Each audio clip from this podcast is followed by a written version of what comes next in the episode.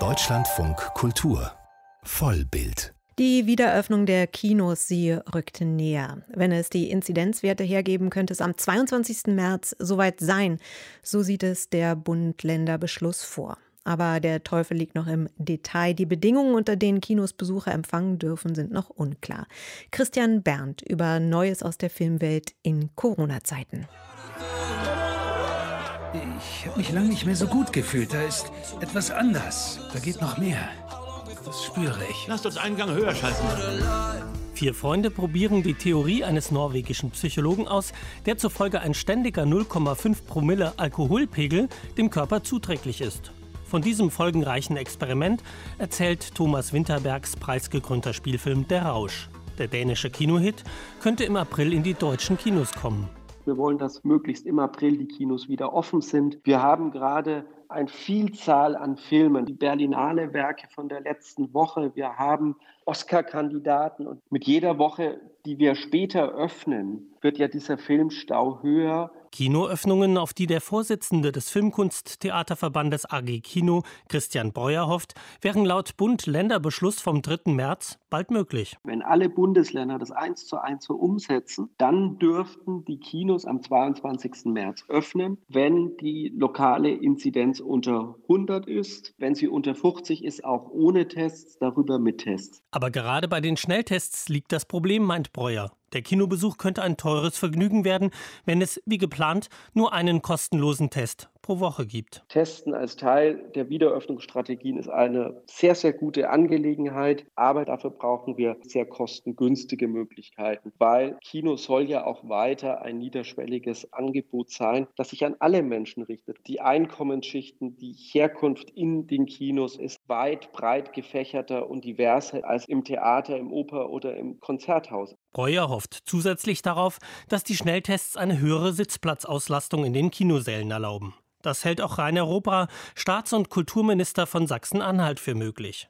In Magdeburg plant man die Öffnungen von Kulturstätten gemeinsam mit Kulturschaffenden und setzt ebenfalls auf Tests. Zurzeit konzentrieren wir uns darauf, die Beschaffung von Schnelltests so zu organisieren, dass dann tatsächlich ab 22.03. auch unter diesen Bedingungen die Theater, Konzerthäuser, Opernhäuser und äh, nicht zuletzt auch die Kinos öffnen können. Hinzu sollen die einmal pro Woche kostenlosen Bürgertests kommen. Das wird das Normale sein. Diese Tests werden ja sogar unentgeltlich angeboten. Das heißt, wenn ich jetzt einen Tag vor mir habe, an dem ich eine Reihe von Veranstaltungen durchführen möchte, dann gehe ich halt morgens zu meinem Testzentrum, hole mir meinen kostenlosen Schnelltest. Der wird ja da testiert und der soll ja dann tagesaktuell sein, also 24 Stunden maximal gelten. Viel Kokain muss ein Mensch im Körper haben, damit der Kopf endlich Ruhe gibt. In Berlin startet am 19. März ein Pilotprojekt für Theater und Konzerte mit Schnelltests. Im Berliner Ensemble läuft Panikherz. Momentan aber, meint Christian Breuer, würden die Kapazitäten der Testzentren flächendeckend nicht ausreichen. Und die vorgesehene Alternative, im Kino unter Aufsicht einen Selbsttest zu machen, sei nicht praktikabel. Ich sehe halt nur, dass die Kinos das selber vor Ort kaum stemmen können. Das lassen die Abläufe nicht zu, die räumlichen Möglichkeiten und auch die personellen Kapazitäten sind dafür nicht gegeben. Was den Effekt von Schnelltests betrifft, ist Tobias Lehmann vom Arthouse Filmverleih Alamut wenig optimistisch. Ich bin ein bisschen skeptisch, ob die Leute, wenn sie das auf sich nehmen und einen Test machen und dann irgendwie einen Tag lang was machen können, was sie sonst nicht machen konnten schon lange, ob da Kino ganz vorne mit dabei ist.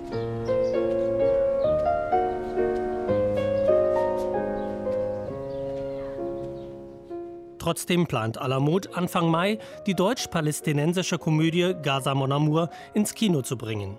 Die größeren und teureren Filme hält der Verleih angesichts der Pandemiesituation allerdings noch zurück, auch weil Arthouse-Filme ihre Aufmerksamkeit durch Filmfestivals bekommen weil zum Beispiel auch nach wie vor unklar ist, wann das Festival in Cannes stattfinden wird und wir auch Filme haben, die halt einen großen Festivalstart brauchen. Solange das nicht feststeht, werden wir die Filme eh weiter verschieben und dann fällt es vielleicht auch mit dem Ende der Pandemie zusammen. Skeptisch ist auch der Virologe an der Universität Frankfurt Martin Stürmer, der die Öffnungen der Kulturstätten für verfrüht hält. Wir haben uns ja schon auch verwundert, oder ich zumindest habe mich verwundert, gezeigt, dass jetzt plötzlich auf so einen massiven Lockerungskurs geschwenkt worden ist im Kontext von stagnierenden Fallzahlentwicklungen mit Tendenz nach oben von sich ausbreitenden Virusvarianten in Deutschland, speziell der britischen Variante, mit dem Wissen, was im Ausland passiert ist im Zuge von Lockerungen mit diesen Varianten.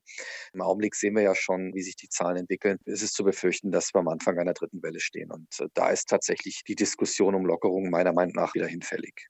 Also wenig ermutigende Aussichten, was das Infektionsgeschehen und damit auch eine mögliche Öffnung der Kinos angeht.